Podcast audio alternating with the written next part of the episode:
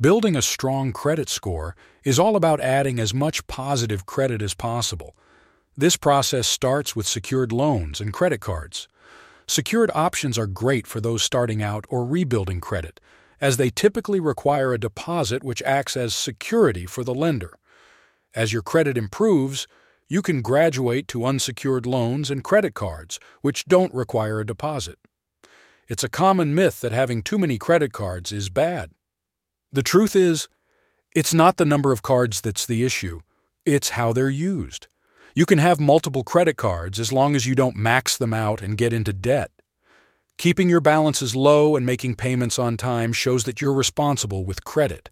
Credit builder loans are another excellent way to boost your score. They work differently from typical loans. You make payments into an account, and at the end of the term, you get the money back, minus any interest and fees.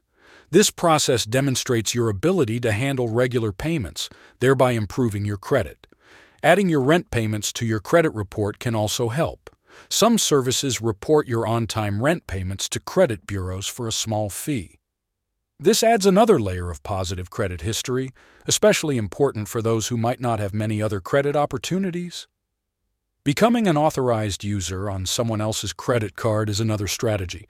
If the primary cardholder has good credit habits, their positive behavior can reflect well on your credit report too.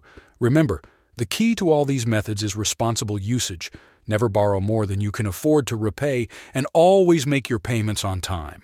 This approach will gradually build a positive credit history, demonstrating to lenders that you're a low risk borrower.